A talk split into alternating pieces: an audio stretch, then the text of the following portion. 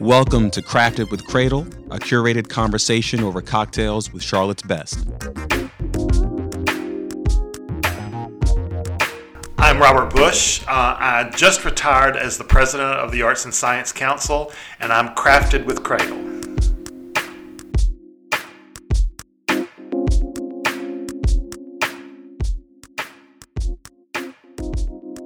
Welcome to another edition of Crafted with Cradle. I am your host, Dr. Keith Cradle.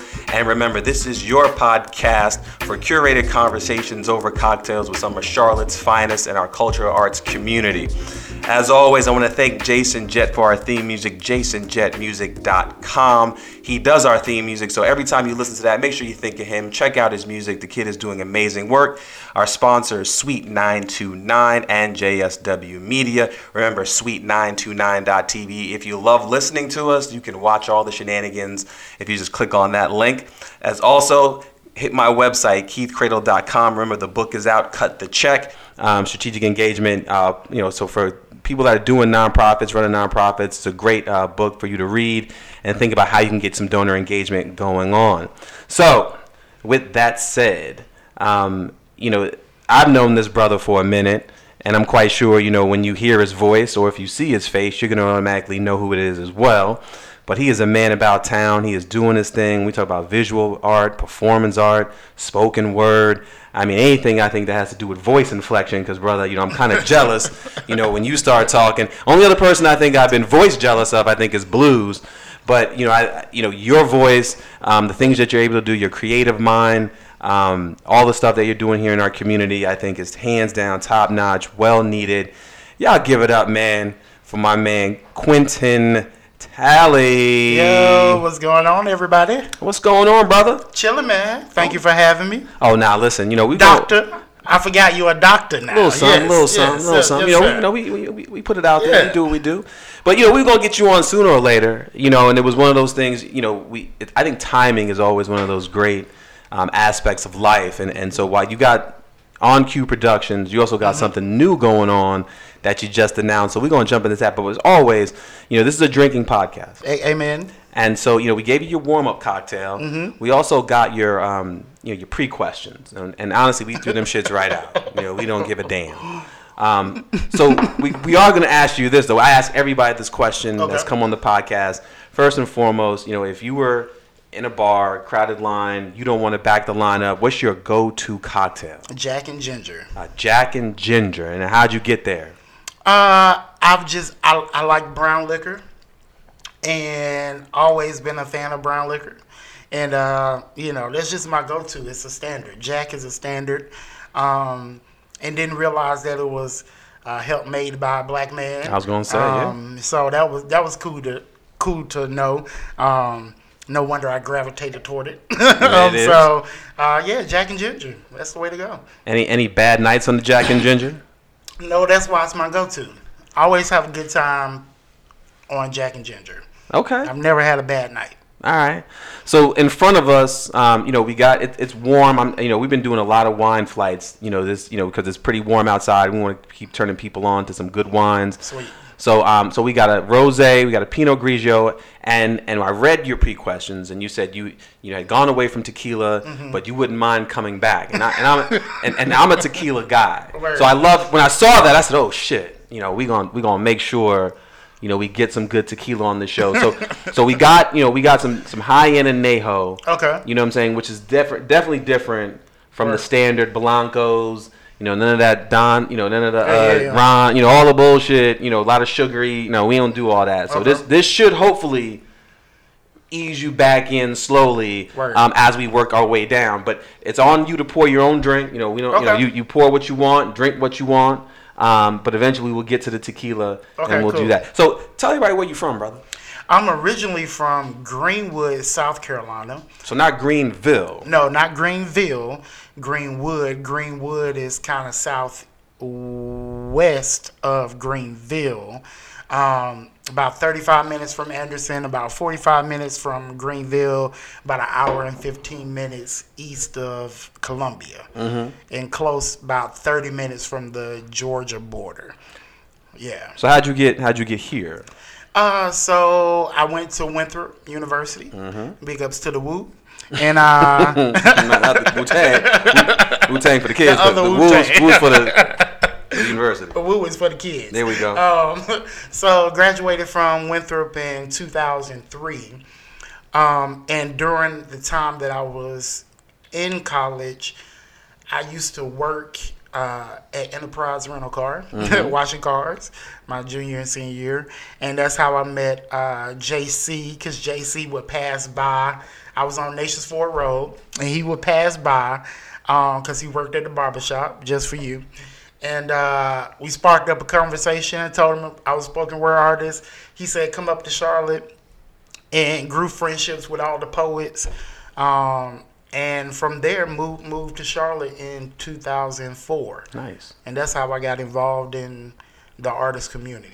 And JC had been doing his thing for a good minute. Yeah. And just even some interconnectivity there. So Just For You, owned by Jeff Brody, mm-hmm. and I see Jeff all the time. So it's just crazy that you dropped that right there. Yeah. So how long had you been doing before you got while you were doing the Enterprise thing? Mm-hmm. How long had you been doing spoken word and everything else? Yeah, spoken word theater has been a part of my life all my life. I had been doing spoken word specifically probably since about 11th, 12th grade. And, kept it going during college. Winthrop is like literally number one in college programming. Really? When it comes to bringing in acts. And they've held that for like 25 years. Wow. So I got to see Saul Williams, Jessica Care Moore, Bo Sia, like all the dopest spoken word artists you can think of came to Winthrop. Wow. During my time there. So we just made it more immediate for me to, I knew that I could do this as a profession. So you get to Charlotte, you mm-hmm. start making the rounds. Yep. What was that like when you were first starting out? And what was the scene like when you were first starting out? The scene was interesting. So what time period are we talking about? What time period? This was 2000, really the early 2000s. So this is right after Love Jones. Mm-hmm. Yep. So Love Jones comes out. And everybody and their mother. Yep. Think and that's when the Tonic Room and Moon Room was still going on. And that was like 99, 2000. That's when I was still in college. But by the time I had got here in 2004, we were starting to make a scene for spoken word. Okay. And literally when I got here in 2004, by 2005, JC had started a partnership with the Wind Up. Mm-hmm. And so we were there for 12 years. And that was the home of poetry for that amount of time. And just became a close-knit community with poetry. Okay. Yeah. And so in that time frame, so when did On Q come into fruition in that time frame? So you were doing that, but then all of a sudden, boom. Yeah. On Q started, the idea of it started in college, mm-hmm. also. But formally, we did our first show in 2006. Okay. I think it was November of 2006. And it was at Hart Winston Gallery. And we did In the Blood by Suzanne Lori Parks. And when we started that, there was no formal black theater company in Charlotte. Mm-hmm.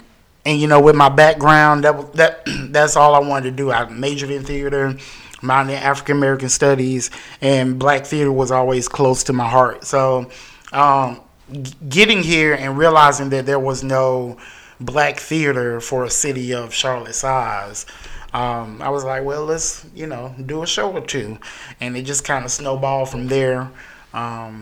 And it'd be 13 years in November.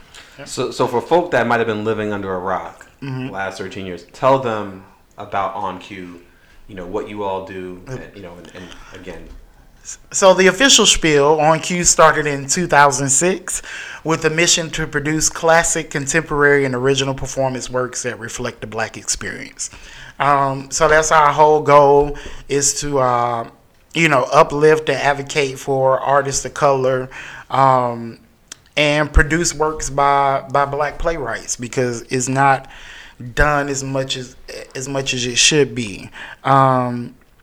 And I think we've helped change the landscape of work in our theater community. I know we've changed the landscape, because when I first got here, the only show, Black show that would be done would be during February.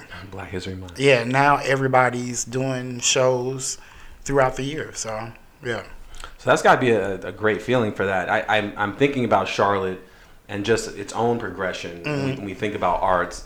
And how African-American art is starting to become embraced. Why do you think no one else jumped on that or saw that gap, during that time? That there weren't, I'm assuming the larger institutions might have been doing maybe one or two things geared towards African-American playwrights and things like that, but no one thinking wholeheartedly about a full inception. I don't know what it was. I think it was multiple things. I don't think you can point to one thing. But as far as theater goes, theater costs so much money to do. Mm-hmm. And I think that was one kind of obstacle in the way. And because they were doing small things at the African American Culture Center at the time. But like I said, no formal group. And a lot of the older heads had done the theater company thing, because they had Ebony Group and Company back in the 70s, 80s. Okay. So like a lot of the older cats had been there, done that, and went on to other things. So I don't know what it was, but I was the new kid in town, and I was like, "Fuck it, we just gonna do it." Yeah. So Jameka and I were talking earlier that you literally are you are the definition of my hashtag never not working. Tell everybody what you do for On Q. Because you're literally. Oh man, what I do for On Q is just in general. We'll get to it in general, but for On Q, what you write? I've been a writer. I don't like to call myself a playwright, because I don't feel like I serve the title justice. But I have written parts of some plays that we've done. Specifically, Miles and Coltrane. Mm-hmm. I adapted The Children Keep Coming. So those two I'll take credit for, but the rest of them I won't take credit for. But we have other great playwrights in the city, so that's why we bring in people to do that. But I direct, produce, star, been an actor in shows. Probably swept up after when people arrived. All that, built sets, all of that. You gotta do it all in theater, especially with a small company. You have to be a part of every facet. Yeah. So speaking of size and scope, scale for a small company, your audience, primarily I would assume, and I hate to assume, but we're talking about in Charlotte, is it a mix, or is it primarily African Americans who are seeing things for the first time that they might have heard of, particularly when you're talking about Miles and Coltrane? I don't know if you adapted any August Wilson. I think you did. We did one August Wilson. Right. We did Seven Guitars. Exactly. And Lou Bellamy directed that one. And so for things that Black folk might have heard about, or we have some pieces of it. Is this a vehicle to make sure you're driving folk into the theater and leaving out with more information than they can? Yeah, definitely. I feel like most Black works or works by Black playwrights have some kind of, they're entertaining, no doubt, but every piece that I've ever read or been a part of, even ones that are kind of straight up comedy satire, they always have this underlying educational, historical context to it that you just can't get away from. That's why I love doing Black theater, because it teaches us about ourselves and about being, and for other folks who are not of the culture, about being Black in America in our perspective. And I feel like entertainment is the easiest way for people to kind of gain insight into a culture. Okay. Yeah. So right now, what does the Charlotte art scene look like, and particularly from your vantage point, where we talk about theater, performance art. What is it looking like from your perspective? Oh, it's grown a lot. It's progressed a whole lot. And I feel like it's just catching up to itself. Because before I got here, there was that whole Angels in America thing, and Charlotte Rep went down, and I don't think people realize that for a city of this size, we're one of the only cities in the country of our size that does not have a regional theater. Wow. And that makes a big, oh man. So talk about how does the ecosystem is so messed up. That. So basically, for those that don't know, having a LORT theater, it's kind of like having a city having its own Broadway theater, kind of. And it just means that people are working on professional level, and everything's unionized and all that good stuff. And Charlotte Rep was our regional theater. And once the whole Angels in America happened, for those that don't know, you can Google it. And Robert Bush was on last month, so he talked about. From his ASC background. Yeah. He talked about that. So that really put a dent in the city as far as the arts is concerned, because it really fucks up the whole ecosystem when you don't have a LORT theater in your town, because it doesn't. A LORT theater impacts all the other theaters that may be in your town. And the only professional theater companies we have here are children's theater and actors theater. Right. So the largest theater that you have is a children's theater, which is crazy.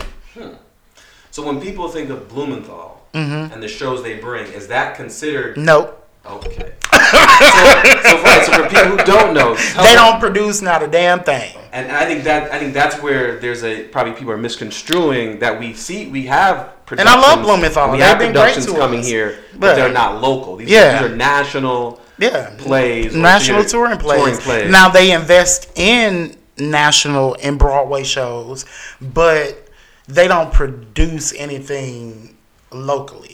Now you may see theater like On Q, you'll see theater companies that are at Spirit Square, but they don't produce anything. Right. Yeah. So why wouldn't they? I think they have the size, I believe. Yeah. Yeah. And of course there is an interest. Why wouldn't a company in Charlotte say, hey, you know what? We recognize that there's a missing piece to all of this. I mean, we have the orchestra, we got the ballet, and we got all these other things, and we're missing a piece. Why hasn't Charlotte decided to step up and do that? Because money.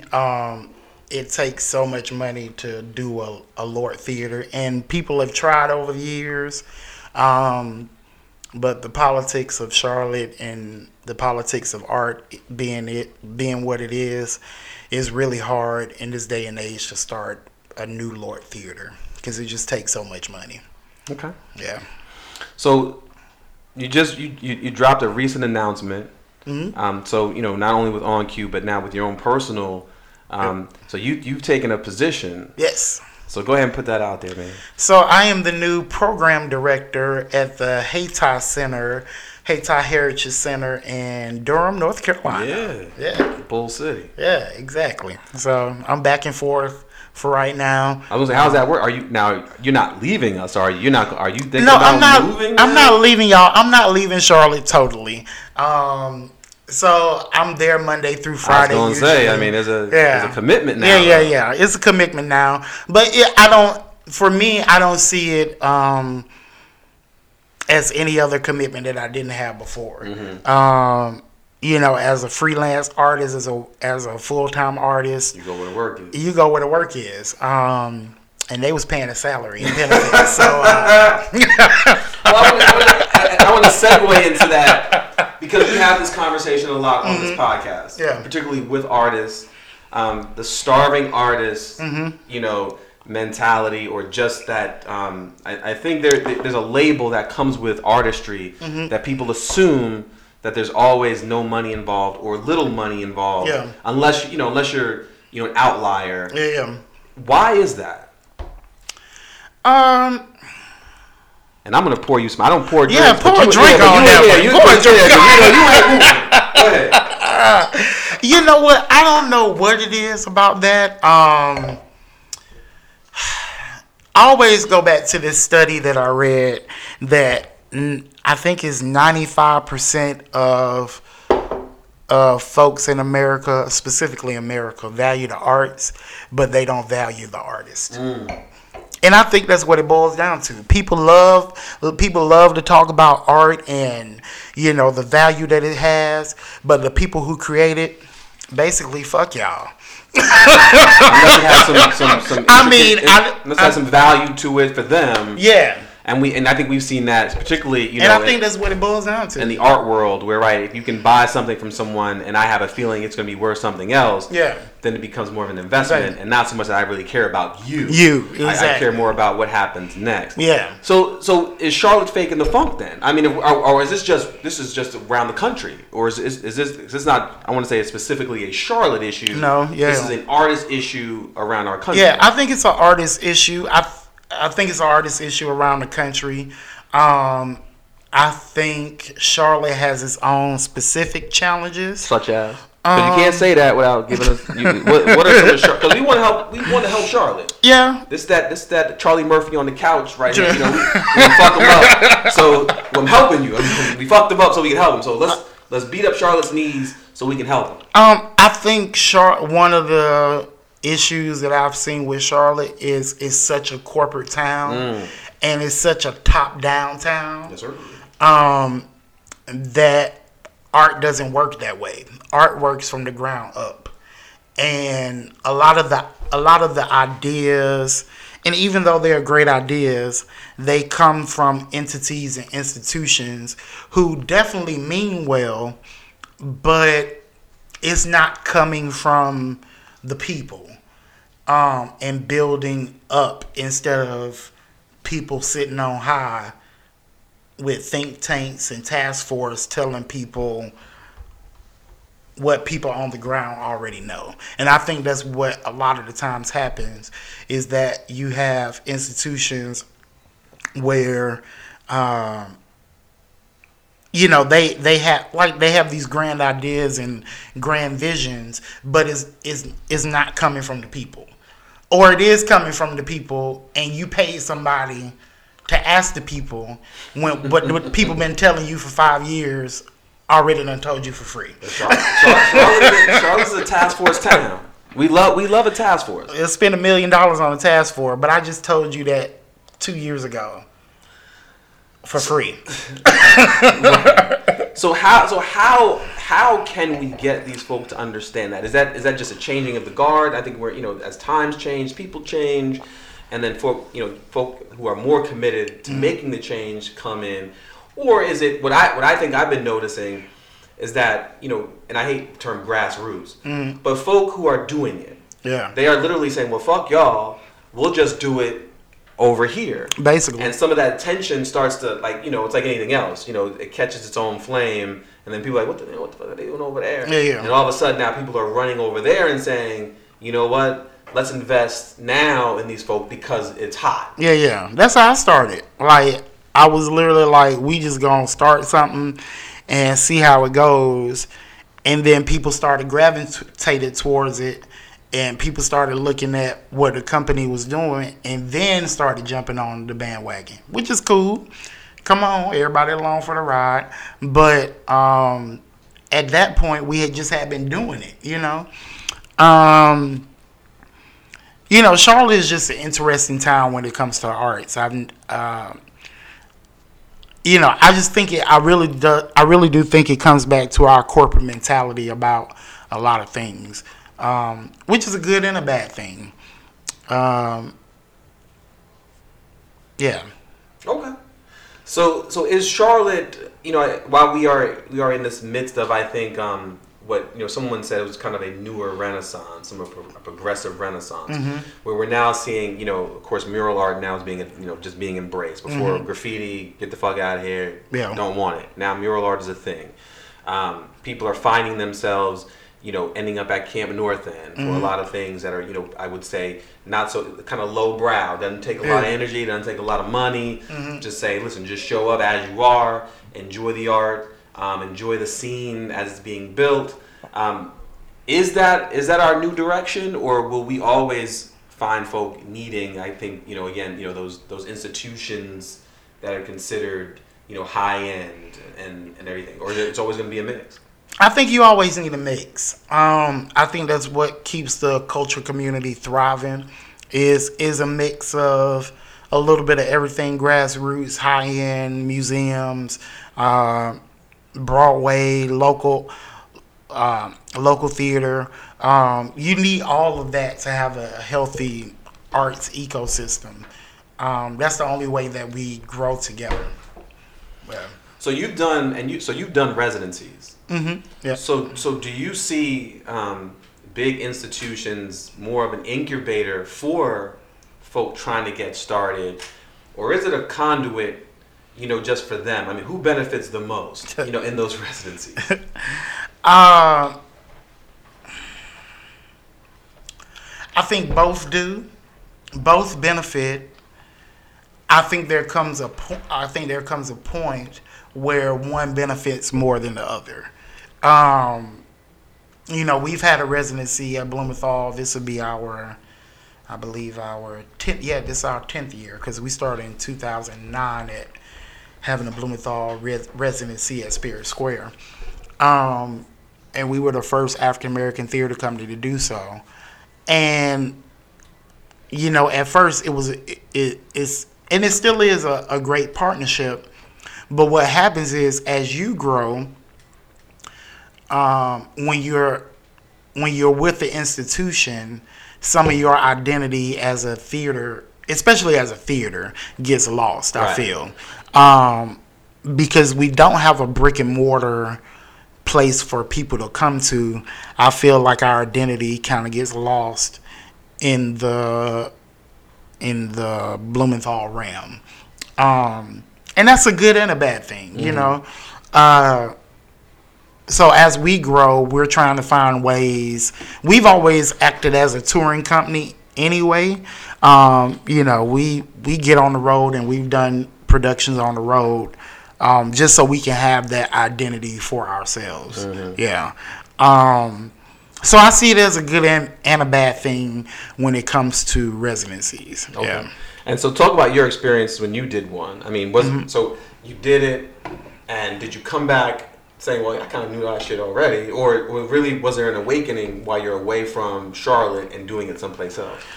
Talking about as far as residencies goes, well, the only residency long-term that we've had would be Blumenthal. Right, okay.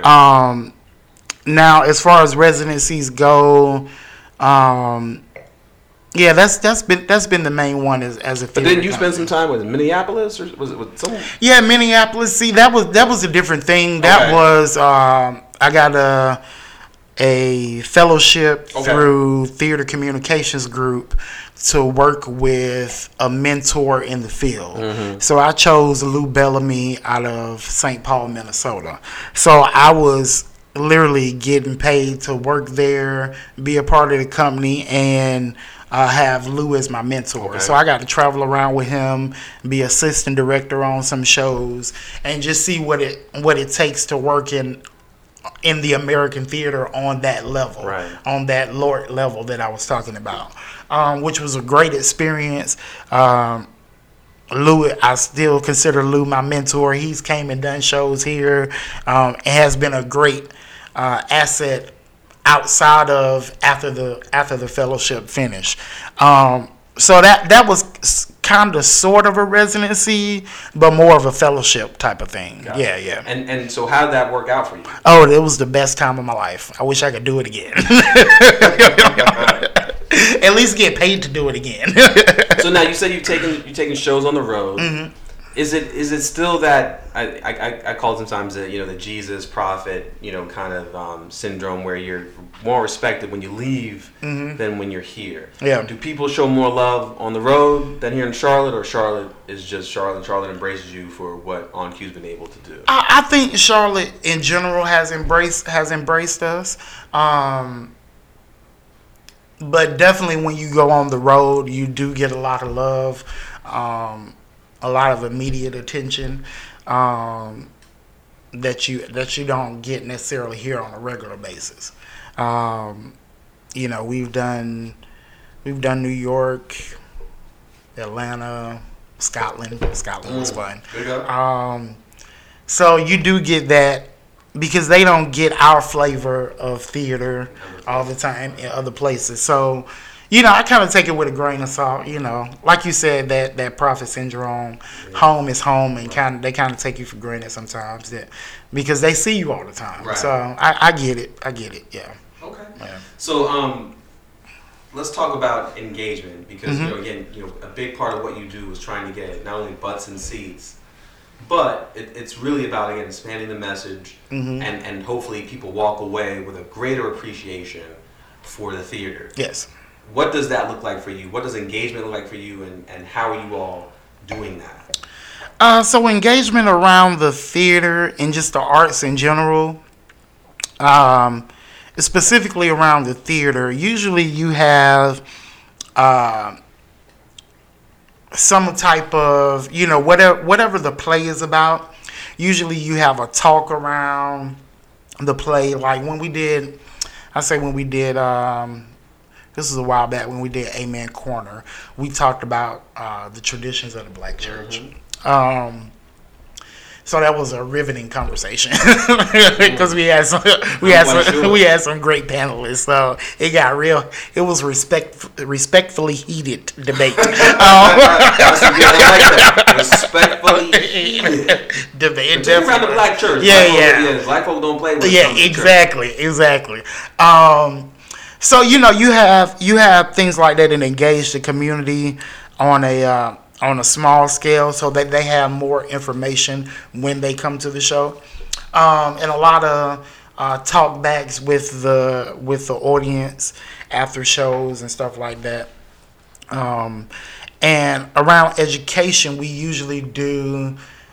We haven't done it in a while, but thinking about bringing it back next spring. Is doing Black Theater 101, where we pick a couple plays for the season and have a reading of those plays, and then invite professors to come in and theater English professors come in and break down the historical and cultural context of the show. I think that helped a lot understanding how a play works, from how it goes from you sitting around the table to it going up on stage. I don't think people realize the amount of time and energy it takes to get a show up. So that helped out a lot. Yeah. So for people that are walking in, they purchased a ticket. If they've never seen one of your productions before, what can they expect? I know it varies on the. Yeah. But I hope they expect high quality and just work with integrity. With On Q kind of have a stylistic thing going on, because when we first started, I purposefully pick plays. The wine is getting to me already. I picked plays that didn't necessarily have that we would have to have a lot of set, and because we didn't have the money to build gigantic sets and stuff like that. So we did shows like For Colored Girls and Dutchman, and just shows that you could build the world with literally just some actors and some dope lighting and costumes. So that aesthetic kind of went with us throughout the years. And eventually we got to full-blown sets and all that stuff. So I kind of take that aesthetic with me even till now, yeah. So, you know, even with audiences and, you know, I've sat on boards and things like that, and I support the arts wholeheartedly. Mm-hmm. You know, your audiences eventually will change. People get mm-hmm. older, people die, they move off. How do you get this into the hands of younger folk? You know, how do you nurture the next, you know, people who appreciate theater, to to millennials, to younger folk, yeah. You know, and I know you've done that one. We talked about this earlier. Jameka and I were talking about ticket prices. So you mm-hmm. try to keep the ticket prices fairly low, so that way people can experience art, because we know sometimes you go to other cities, theater tickets can be upwards, you know, $30, $40, $50, $60. Yeah. So hit on that first. How is it you've been able to keep your ticket prices so low? Because of donations and grants. And just funders being able to supplement our ticket prices. I think that's one of the misconceptions of theater, is that if we didn't have those underwriters, all theater would be, like you said, $50, $75 to recoup your costs. Like, even, I'll say bare minimum, even shows that you think might look shoddy, they probably spent $10,000. The average theater piece, at least 10, and like that's low. That's bare minimum. That's like low. That ain't like set changes. Yeah, that's a reading for LORT theater. for real. Like, I'm dead serious. Like, that's a reading for LORT theater. Like, I don't think people realize the amount of money that goes into a production before anybody even buys a ticket. Like, I've spent $25,000 before anybody even bought a ticket. And right, we haven't even gotten ticket sales. Right? I ain't even put tickets on sale yet. And you've already spent $25,000. So that's just for the stage, not let alone having to pay for marketing and when you say the stage, and I know, you know, a lot of these folk that you're using are local, mm-hmm. and trying to, I think, you know, aspire to be, yeah. you know, a bigger in the theater game, and they're getting paid too, I assume. Yeah. Everybody's getting paid, you know, not what, like you said, what they should be getting paid, right. But everybody gets a check at the end of the show. But yeah, everybody gets paid on stage, and yeah, and like I said, that's low end. We're not even union, and you're still paying that amount of money for a show. And when you get to union prices and all that stuff, that's a whole other mind blowing chunk of change that you got to put up. Yeah. So back to one of the first questions was, again, so marketing to younger generations. I'm sorry. We always sidebar. But that, I think that's another thing that's inside this gumbo, yeah. is that, you know, you're trying to cultivate, you know, the next audience that will be able to pay for these tickets. So how does On Q do that with younger generations? I think it really starts with the even younger generations, is catching them early, because that's how I got involved in theater, is when I was in elementary, middle school, high school. Just cultivating youth, and getting them involved as early as possible. I think that carries with them through all their lives, and they end up wanting to go see a show and go to the theater. And that's how most of our, I will say, 25 to 40-year-olds mm-hmm. that come to the company or find out about the company, that's how they got involved with the arts. And their relationship to theater is that they started very young with their mama or whoever taking them early to see a show, and they're just fans of the theater. So, yeah. Okay. Now, in all the years you've been doing this, and I'm quite sure you've run across some terrible actors and people that want to be on stage. How do you tell them, hey, brother, to be or not to? Listen, brother, you suck. How do you let folk down? Because you got dreams now. folk want to be in the game. They think, you know, they watch a little TV or they've been to a play like, man, I can act my ass off. Or someone tells them they're funny. Or, you know, because I asked Boris the same question. Mm-hmm. I was like, you know, I know some people think they could write a poem, spit it, and they think that shit hot fire. And it's like, dude, you are trash. How do you weed out folks to let them know, hey, man, thanks for coming. Don't call us. We'll call you. Well, I'll say this first. So, On Q has open auditions. Everybody's free to audition. So, we always have open call. When you see the call, please come out. With that said, in my opinion, I think everybody is an actor. If you've ever called in sick to work and your ass ain't sick, you an actor. Basically, and everybody's done that. Right. If you done that in your lifetime, if you called out sick and your ass ain't sick, you're an actor. So I feel like everybody has that thing in them, and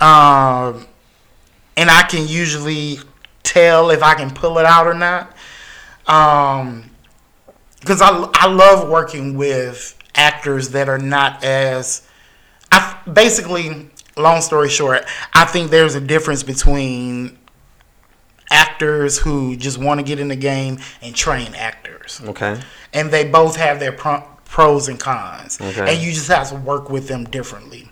But every director isn't like that, you know. So go out, audition, get some, you know, experience under your belt. Go to classes. So you advocate for classes? Yeah, I definitely advocate for classes and workshops. Yeah. So if I'm hearing you correctly, you can get better. Like if someone starts this process and says, you know what, I kind of think I got a bug. I want to get into this. They're listening to this podcast. Say, well, I've called out a 6 million motherfucking guys. I can do that shit. I'm the greatest calling out sick dude ever. Or, you know, probably, you know, lied to that girl a few times. Frig, you know. So right, if I've got some of that. Yes. And I'm saying, you know what, I want to kind of take it to the next level. I show up to On Q at one of the open auditions. Mm-hmm. What you're saying is there is something that can be nurtured. Yeah, definitely. And no matter what age you are, you can do this. And this is the other thing. Our business is the business of rejection. So if you got thin skin, don't do it, because you're going to get your feelings hurt.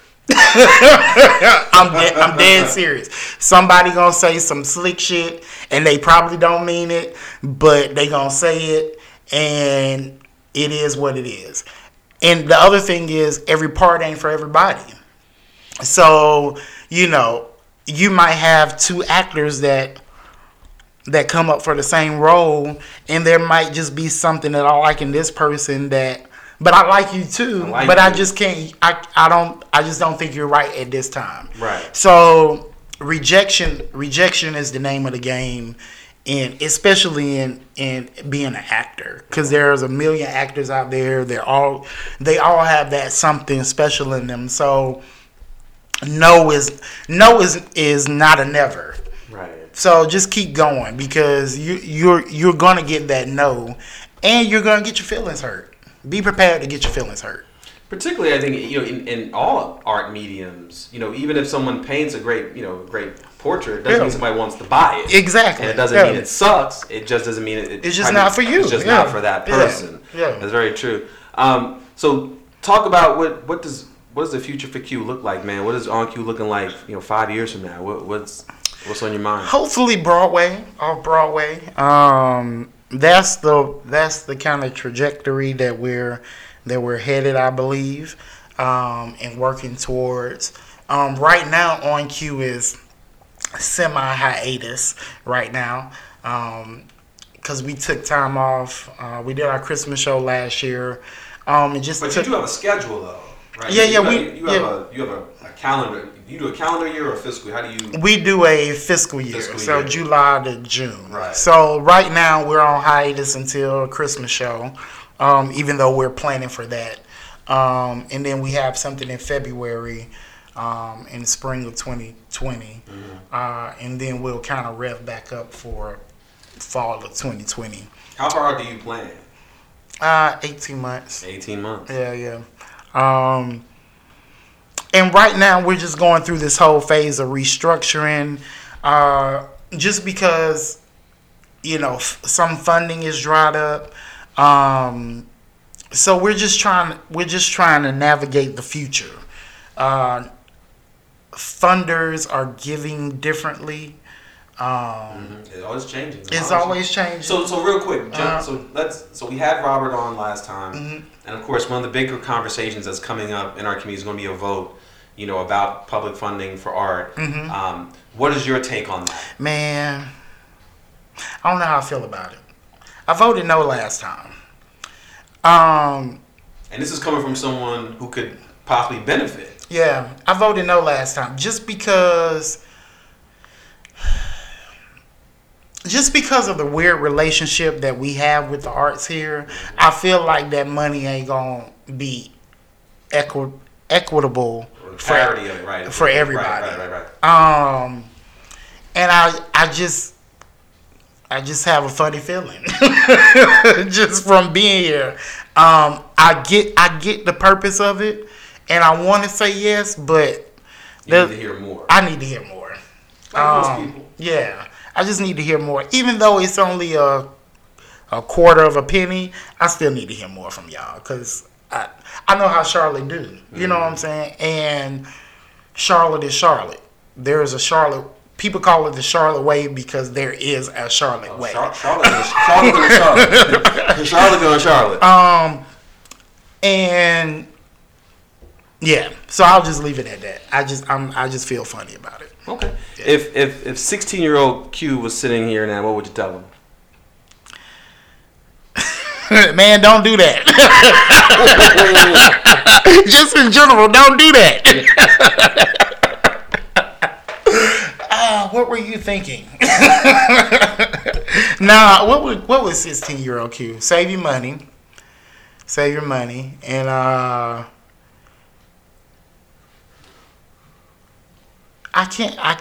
can't say move to New York, because that's all y'all. Everybody around this table knows. Yeah. Knows that I love New York. Right.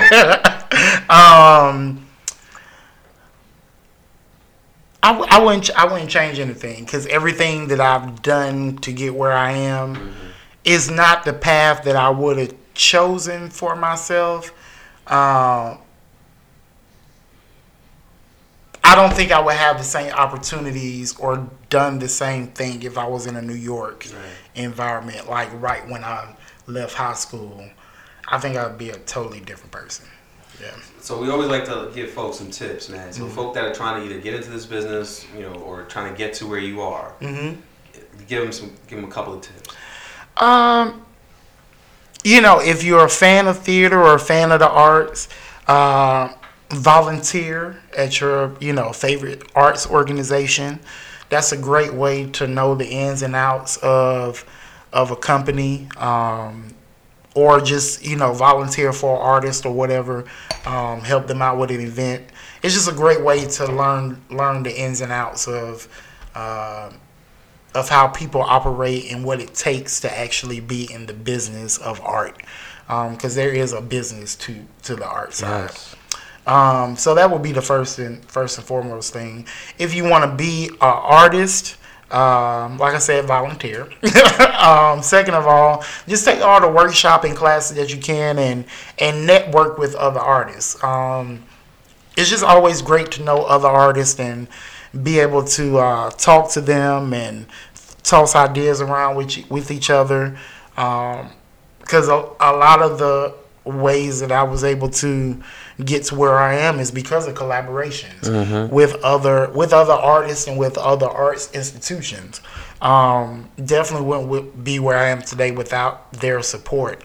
So that those would be the top two things: is volunteer, get involved, and just be out and about in the community. Because I tell people all the time, this community will embrace you. Oh, yeah, definitely. If you get out there. Yeah, but you got to get out there. You got to get out there. Yeah, you can't You can't sit at home and expect somebody to realize your greatness from home when nobody knows you. Show up to the open audition, man. Yeah, exactly.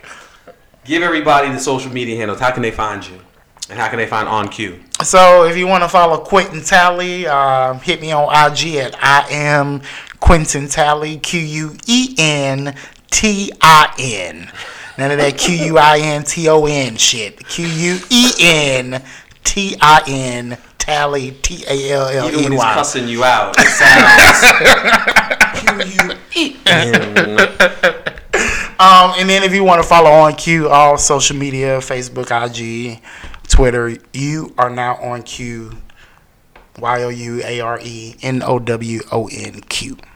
And make sure, so the season is, you're on hiatus right now, but when will the season crank back up? We got a Christmas show, December 20th. Talk about the Christmas show. The Christmas show is Soul for Noel. It's a great time.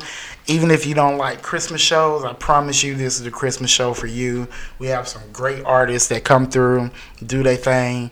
And that is December the 20th and 21st. It's the third weekend in December at McGlowan Theater. It's usually a sellout, so come out, have a good time. It's a family-friendly event, and tickets will be on sale within the next week or two, so be on the lookout for that. And they can find the tickets on the website? Yeah, on the website, yeah. Okay, and social media. Mm-hmm. Quentin, brother, from Crafted with Cradle, man, we thank you so much. Thank you for having me. For coming through. Again, prolific. You know, keep doing what you're doing. You know, we're going to support you any way we can. Just let us know how we can help. And you're going to drink my goddamn tequila. You will not escape this motherfucking table. He thinks he's slick. He wasn't trying to. So as always, thankfully, this is the end of the interview. It is. And so, you know, as always, we tell you, you know, you can find us at Crafted with Cradle on IG. Make sure you follow our Facebook page as well. Make sure you listen to the podcast, iTunes, Stitcher, iHeartRadio. And remember, you can always watch the shenanigans on Sweet929.tv. So if you like listening, or if you want to watch us, you can just go over to the link Sweet929.tv. You can also get that link at my website, KeithCradle.com. So there it is. Quentin, raise your glass. As always, we like to close it out with a hearty cheers. And you ain't got to shoot this. I ain't going to take you back to your college days. You ain't got to swallow it all. I'm going to shoot it. It's up to you. We're going to shoot it. All right, so there it is. Now, so cheers, brother.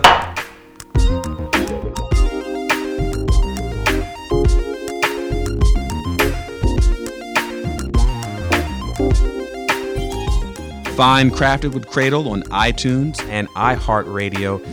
Check out video of the show at dailymotion.com and sweet929.tv.